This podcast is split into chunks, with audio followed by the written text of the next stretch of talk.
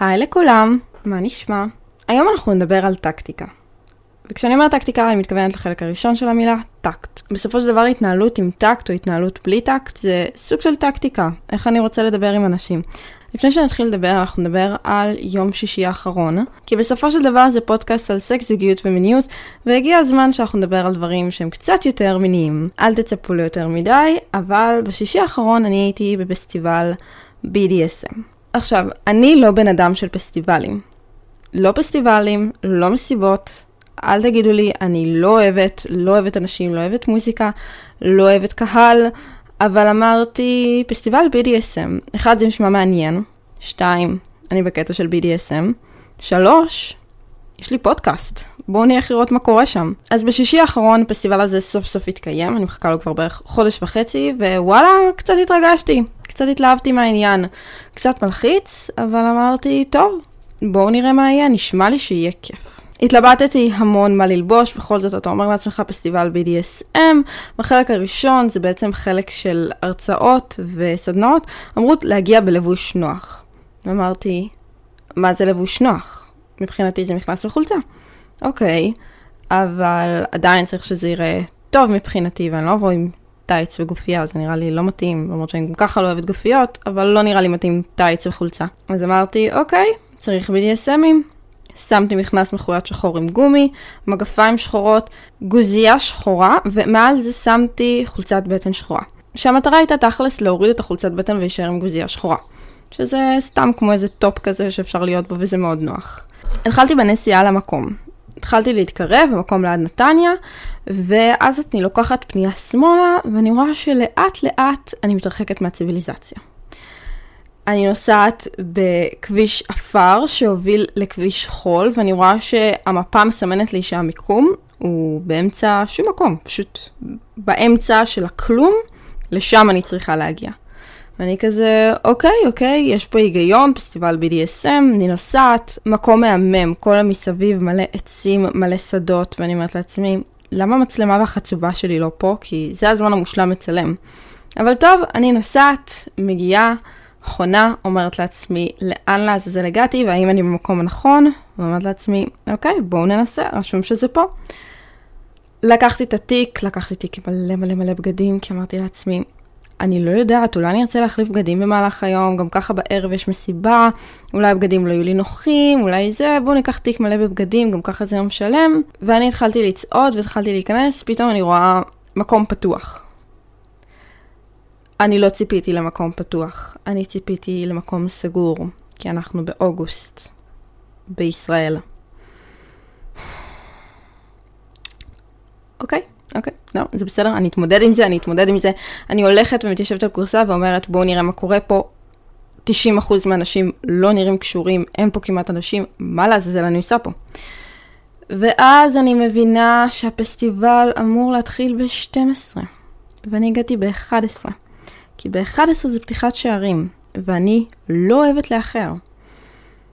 אוקיי, מה תעשי עכשיו שעה?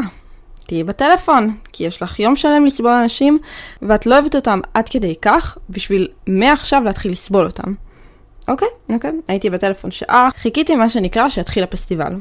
קול, מגניב. בשעה 12, 12 ועשרה בערך, אה, באמת הייתה את יריית הפתיחה.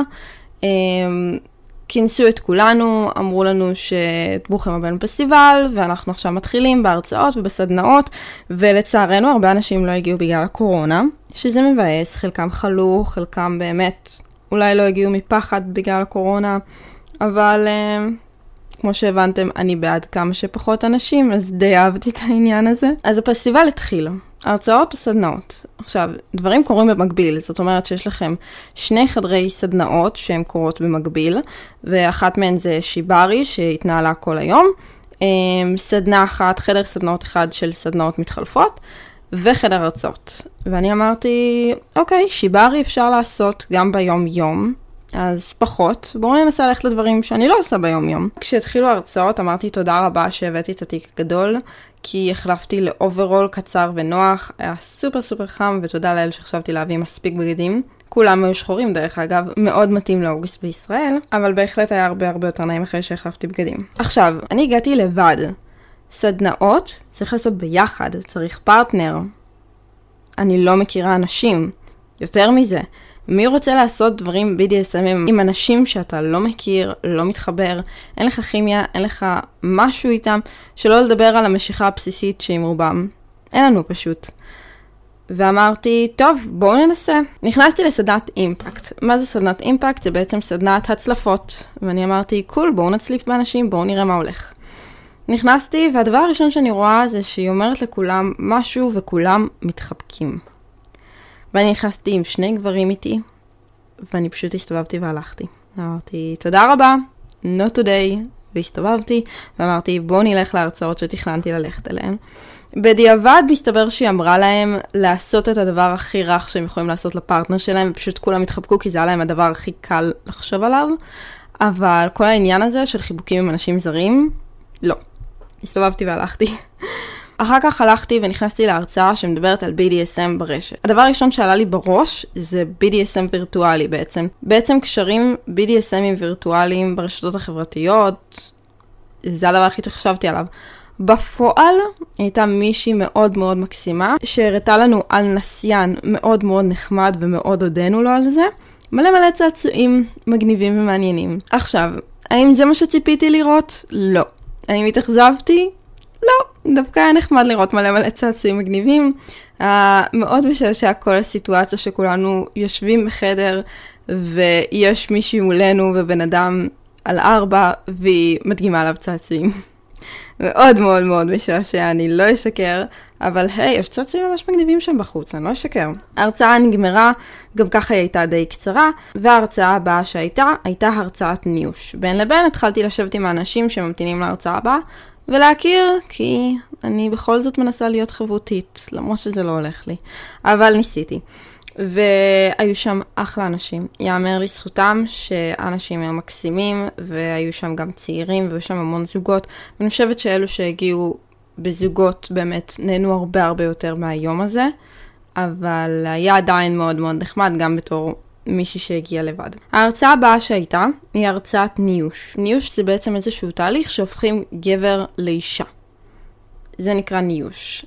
ולמען האמת, שמעתי על זה, לא התחברתי לעניין. זאת אומרת שלהפוך גבר לאישה נשמע לי שאם זה מה שעושה לו טוב, למה לא? אבל לא התחברתי לפעולה עצמה של הניוש, לא יכולתי לדמיין את עצמי עושה ניוש על מישהו. והאמת שהופתעתי מאוד מאוד לטובה מההרצאה הזאת, ממש. הניוש מחביא בתוכו עולמות מאוד מאוד יפים אם יודעים רק להסתכל עליהם. האם אני רוצה לעשות את זה? אני לא בטוחה.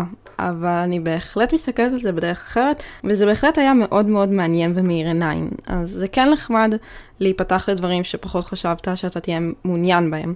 וזה למה אני אומרת שאנשים לא צריכים להגדיר את עצמם, כי הגדרות סוג של מונעות מאיתנו לנסות דברים ולפתוח את הראש לדברים אחרים. ווואלה, גרמו לי לשנות את ההסתכלות שלי על ניוש, אז למה לא בעצם? אחר כך הייתה איזושהי הפסקת צהריים, שבעצם ישבנו, הכרנו, דיברנו. לצערי האוכל עדיין לא היה מוכן, אני חיכיתי לפיצה בלי כלום, והיה או עם תירס או עם פטריות, אז אני פשוט חיכיתי, ובינתיים המשיך היום. אז עברנו להרצאה הבאה, שהיא תקשורת BDSMית. הייתי בחלקה הראשון, וכן אמרו שם דברים מאוד מאוד מאוד חשובים על כל עניין הגבולות, על כל עניין התקשורת לפני סקס, לפני סשן, לפני שעושים משהו בכלל עם בן אדם. ולזה מאוד מאוד התחברתי, כי כמו שאתם יודעים, מאוד חשובה לי תקשורת, ואני חוזרת על זה לא מעט בפודקאסט. אחרי איזה רבע שעה החלטתי לצאת, הרגשתי שאני רעבה ושאני לא מרוכזת, ובכל זאת, אני ותקשורת זה דווקא די הולך ביחד. אז חיפשתי את האוכל שלי, וסוף סוף התחילו לעבוד על הפיצה שלי, אז יצאתי, ישבתי, אכלתי, הכרתי עוד אנשים שהיו מאוד מאוד נחמדים, היה מאוד מצחיק איתם, פתחו לי בקלפי טארות, אה, שזה גם היה מאוד מאוד נחמד. אחרי שהייתה את הפסקת אוכל כמו שצריך הזאתי, היו דברים שהועברו לסוף היום כי המון אנשים רצו להיות בהם. שזה שני דברים. הראשון היה סדנת חושים, שבעצם סדנה שעובדים על חמשת החושים. אה, שוב, אין לי פרטנר, לא מעוניין שאנשים זרים יעבדו איתי על החושים שלי, קצת פחות, נכנסתי, ראיתי שדברים מתקדמים ואמרתי, אוקיי, אני הולכת. וההרצאה האחרונה שהייתי בה זו הרצאה של איך בונים סשן. שוב חזרו על גבולות תקשורת, אבל כן דייקו על איך מתחילים ומה צריך לבוא לפני מה. אני חושבת שזה מאוד מאוד חשוב. בסופו של דבר, המון מהאנשים שהגיעו לפסטיבל הזה זה אנשים שאין להם המון ניסיון. והעובדה הזאת שמדגישים את כל עניין הגבולות והתקשורת היא סופר סופר סופר חשובה לדעתי. אז יצאתי מההרצאה והחלטתי שאני הולכת לאכול, התחילו להכין את הפיצה, התחלתי להכיר שוב אנשים, והתחלתי לדבר עם אחת מהמארגנות שם, מאוד מאוד חמודה, שהיא אמרה לי שהיא הייתה בסדנת האימפקט, ואמרתי לה, אוקיי, מה, מה היה שם? ספרי לי את האנקדוטות החשובות שהיו שם מעבר להצלפות. ואז היא אמרה לי, דיברו איתנו על איפה להצליף ואיפה לא. עכשיו, יש בזה המון המון היגיון שיש מקומות שאסור להצליף בהם, ואתם כאילו אומרים, טוב, אסור להצליף בפנים, אסור להצליף בבטן, זה נשמע לנו הגיוני. אבל מסתבר שגם בידיים, גם ברגליים וגם בגב, יש אזורים שאסור להצליף בהם. וזה נגיד משהו מאוד מאוד מאוד חשוב, וזה בהחלט היה מעניין לשמוע על זה. אחרי ההרצאה של איך בונים סשן, שבאמת המון מהאנשים הגיעו אליה, הייתה ארוחת ערב. התחילו להכין את ארוחת ערב, שהייתה אמורה להיות סוג של חגיגת על האש גדולה. ואני הבנתי שאני לא מרגישה טוב. והנה הדרמה של הערב. אני הבנתי שאני לא מרגישה טוב. עכשיו, כבר כמה שעות באותו יום שהרגשתי כאילו אני מפתחת דלקת בשתן. והיה חם, אנחנו נמצאים באוגוסט, ואני אומרת לעצמי, רוני, אין שום סיבה שתפתחי דלקת בשתן, תשתי מלא מים, את מדמיינת את זה, ושתיתי ושתיתי ושתיתי וראיתי שזה מחמיר. ואז הבנתי שזה החמיר. והבנתי שאני צריכה לעשות משהו, ושאני צריכה ללכת לראות רופא, או לקבל איזה שהן תרופות, כי אם לא, אני באמת אדפק לגמרי, ואני אגיע למצב שאני לא יכולה לצאת מהשירותים. מי שלא יודע, דלקות בשתן אצל נשים זה דבר מאוד מאוד מאוד נפוץ לצערנו, וזה בעיקר מאוד מאוד נורא. מאוד. את מגיעה למצב שאת פשוט לא יכולה לעזוב את השירותים, כי את כל הזמן מרגישה שיש לך פיפי למרות שאין לך. מזעזע. בכל מקרה, הבנתי שאני צריכה ללכת לרופא. אני נמצאת 45 דקות מהבית שלי, ואני צריכה לראות רופא ביום שישי. בערב. אז ישר הלכתי ובדקתי טרם, איפה יש טרם קרוב. דיברתי איתם בטלפון, הבנתי שיש טרם, אמנם הם לא בהסדר, אז אמרתי, טוב, אולי אני אסע ללוד, זה יותר קרוב אליי הביתה, אני אעצור שם ואז אני אגיע הביתה. ואז דיברתי עם אמא שלי, עדכנתי אותה שאני לא מרגישה טוב ואני הולכת לטרם, והיא אמרה לי, אל תחכי עד ללוד, תלכי לנתניה. כי זה כבר יותר קרוב, את בנתניה, למה לא? אמרתי לה, טוב, סבבה. חבל על הכסף שזה לא בהסדר, אבל סבבה, אין שום בעיה. עכשיו, אתם זוכרים את זה שאמרתי לכם שהדרך לשם הייתה מאוד מאוד יפה? אז עכשיו, כשאני בדרך לרופא, הדרך הזאת נראית כמו מסרט אימה. אני נוסעת עם אורות גבוהים, אני לא רואה כלום, בקושי את הדרך אני רואה, וכל מה שאני מחכה זה לבן אדם עם המסכה הלבנה שיצא עם מסור וירצח אותי, ואני פשוט מכינה את עצמי שעוד רגע אני צריכה לדפוק רוורס, כי מישהו יבוא מולי. פחד אלוהים בלילה, באמת, פחד אלוהים. ממש דרך מפחידה. כולי בהיסטריה של שירותים כל הדרך, ואני הולכת לטרם. עכשיו, הרגע חזרתי ממסיבה. אני לובשת שמלת מיני שחורה עם מחשוף בגב, בלי חזייה, ועל זה אני לובשת בלייזר שחור, ואני אומרת לעצמי, טוב, אולי זה יראה יותר טוב ממה שזה, כי גם ככה לא נעים לי לבוא אליהם בטרם, לרופא, כשאני לובשה כמו איזה פרוצה, במילים יפות. אבל אל תדאגו, נסעתי והגעתי לטרם, הגעתי לרופא. אח בדק אותי, נתן לי לעשות בדיקת שתן, ואז אמר לי שאני יכולה לגשת לרופא, ואני מתיישבת מול הרופא ואני אומרת לו, דוקטור, תעזור לי, כואב לי, בבקשה תעזור לי, יש לי דלקת בשתן. וזה אומר לי כזה, את יודעת מה זה? היה לך בעבר? ואני כזה, כן, לכל אישה בערך היה לפחות פעם אחת דלקת בשתן בחייה, אז כן, אני יודעת מה זה, עכשיו תעזור לי.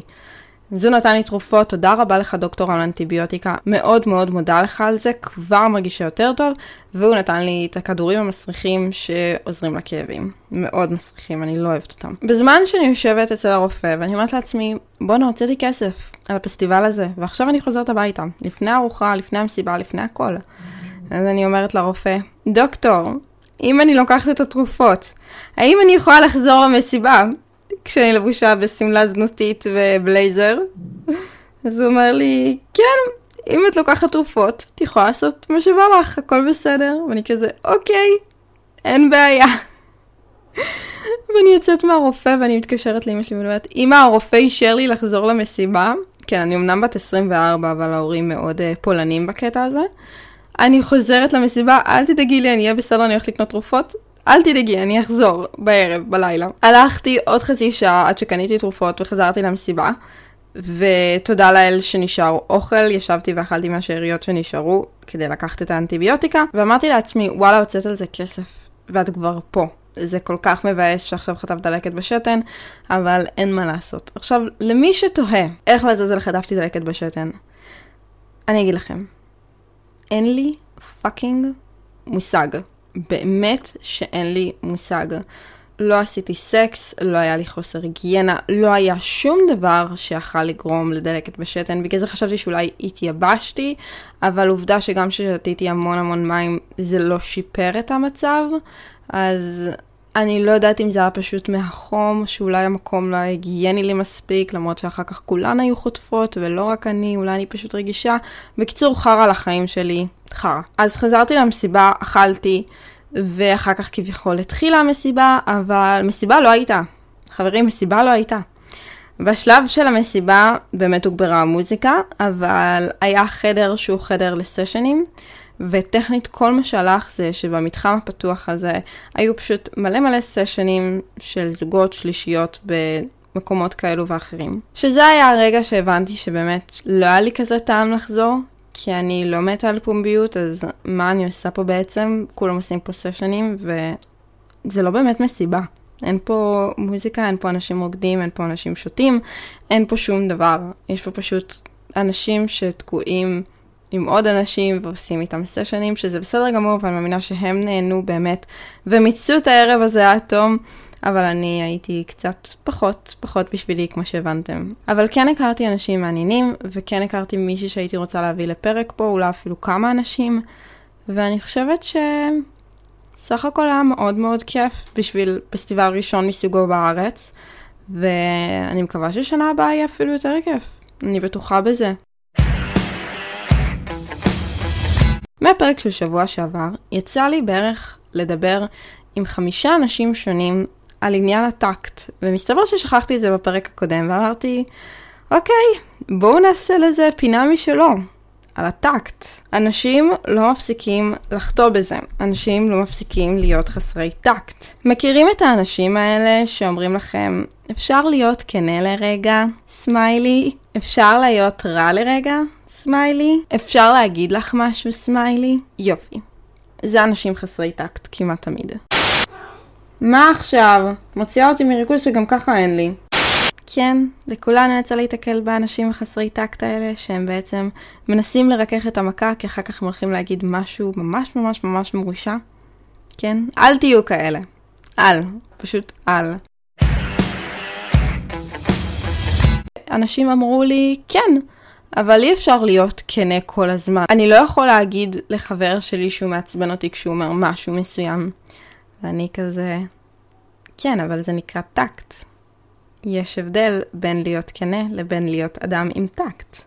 ויש לי לא מעט מקרים שנתקלתי שאמרו לי דברים חסרי טקט. אז קודם כל, אם אתם רוצים להגיד משהו, תחשבו פעמיים. לא תמיד צריך להגיד משהו. אם אתם לא יודעים אם מותר לכם לשאול משהו, כנראה שעדיף שתשאירו את זה לעצמכם. אם אתם באים לבחורה או לגבר ואומרים, אפשר לשאול אותך משהו? כנראה שזה לא הזמן לשאול את אותו בן אדם את המשהו הזה. אחרת לא הייתם צריכים לבקש אישור קודם, הייתם פשוט שואלים, נכון? אז למה אתם שואלים אם אפשר לשאול משהו? כי אתם יודעים שזה לא בסדר לשאול את זה, נכון? אותו דבר אם אתם אומרים אפשר להגיד משהו? לא, אי אפשר להגיד משהו, כי אם אתם שואלים את זה, כנראה שאתם לא אמורים להגיד את זה עכשיו. נכון, אחרת פשוט הייתם אומרים את זה. מה נסגר עם אנשים? אני נמצאת בהמון קבוצות של נשים, שהסטטוסים שהן כותבות בקבוצה מתחילים ב... אפשר להיות כנה לרגע, ואז הן אומרות משהו ממש ממש ממש קוטל למישהו או מישהי מפורסמת, ואני כאילו אומרת, למה? דרך אגב, זה תמיד האנשים האלו שאומרים לשון הרע לא מדבר אליי, אבל למה? למה שתגידו את זה? אם אתם יודעים שאתם צריכים לקבל אישור על מה שאתם באים להגיד, כנראה שאף אחד לא מעוניין לשמוע את מה שאתם באים להגיד. זהו. כל כך, כל כך, כל כך פשוט. די להיות אנשים חסרי טקט, די לנסות להוריד אנשים בחוסר טקט, די להוסיף סמיילי כדי לנסות לרכך את המכה. זה שאתם שמים סמיילי אחרי מילים קשות, לא הופך אתכם לנחמדים, אתם פשוט יוצאים חארות. אתם לא יכולים להגיד למישהו או מישהי משהו על המראה, על האופי שלהם, ולהוסיף סמיילי כדי לנסות לרכך את המכה. זה לא עובד ככה. אני לא רוצה להיות רע, אבל אני חייב להגיד שאם היית עם שיער חלק, זה היה לך יותר יפה. די, נו, ברצינות. ויש לי כמה סיפורים חסרי טקט שאני חושבת שהם די ישעשעו אתכם. אני אוהבת להתחפש, אני אוהבת לעשות cosplays, אני אוהבת להתחפש לדמויות מדיסני, מסדרות, מאנימה, whatever. ואנחנו היינו בכנס של אנימה, או אנימה, איך שתרצו לקרוא לזה, ואני התחפשתי לדמות מסדרה שנקראת Sword Art Online. הדמות נקראת אסונה יוקי, ואני התחפשתי אליה. איזה מגניב, כל כך כל כך התלהבתי, זה לדעתי היה קוספליי הראשון או השני שלי, אז זה כבר היה מלהיב, והיא אחת הדמויות הכי אהובות עליי עד היום. ולקראת סוף הכנס, שכבר היה לי די משעמם, ויצאתי לבחוץ עם האקס שלי, והתחלנו לדבר עם אנשים בחוץ, מישהו הרגיש את הצורך לפנות אליי ולהגיד לי, וואי, הדמות שלך ממש מוכרת לי. ואז אני אומרת לו, כן, היא מ Sword Art Online, כולי מתלהבת, זו הייתה סדרה שממש ממש הצליחה בזמנו. ואז הוא אומר לי, נראה לי שראיתי הנטאי איתה. side note, הנטאי זה פורנו מצויר, זה בעצם פורנו שעשוי מאנימציה של אנימה. אז הוא בעצם אמר שהוא ראה פורנו עם הדמות שלי, בפנים שלי כשהייתי ילדה. נערה. בת כמה הייתי? 17 אולי? אולי, כנראה שאפילו פחות, אולי 16. למה? למה שתגיד את זה לבחורה צעירה שקטנה ממך? למה שתגיד את זה? זו הטרדה מינית לכל דבר, להגיד לבחורה, ראיתי פורנו עם הדמות שלך, או ראיתי פורנו של ג'ינג'ית, ולהגיד את זה מולה. אתה מבין שזה הטרדה מינית? אבל חכו, יש עוד. יצאתי עם מישהו תקופה די ארוכה, וסבבה שהוא היה over כנה עם חוסר טקט מוחלט. בואו נגיד מילא, כי הוא לא ידע לתקשר עם אנשים יותר מדי, אבל הוא אמר לי שהוא לא אוהב את הג'ינג'י שלי מקדימה, כי הג'ינג'י שלי כתום מדי. יש לי שורשים ממש ממש כתומים, השיער שלי די אדום באופן כללי, אבל יש לי שורשים מאוד כתומים מקדימה. הוא פשוט אמר לי שזה ג'ינג'י לא מדי. ואני כזה, אוקיי, מה אני אמורה לעשות עם המידע הזה? אתה רוצה שעכשיו אני אלך ואני אצבע את השיער? מי אתה בן אדם זר? למה שאני אצבע את השיער עבורך? עכשיו אתה סתם גורם לי לחשוב שאתה שונא את השיער שלי. זה ממש ממש לא נעים. אני יוצאת איתך. רבאק. אתה רוצה שאני ארד לך או שאתה לא רוצה שאני ארד לך? זו לא דרך לקבל ירידה, או סקס בכללי. זו דרך לקבל סטירה. למה? למה שתעשה את זה? ושלא לדבר על המשפחה של האקס, שגם הייתה אומרת לי דברים חסרי טקט ממש. אמ, את לבנה מדי, תשתזפי, את ממש מסנוורת מרחוק.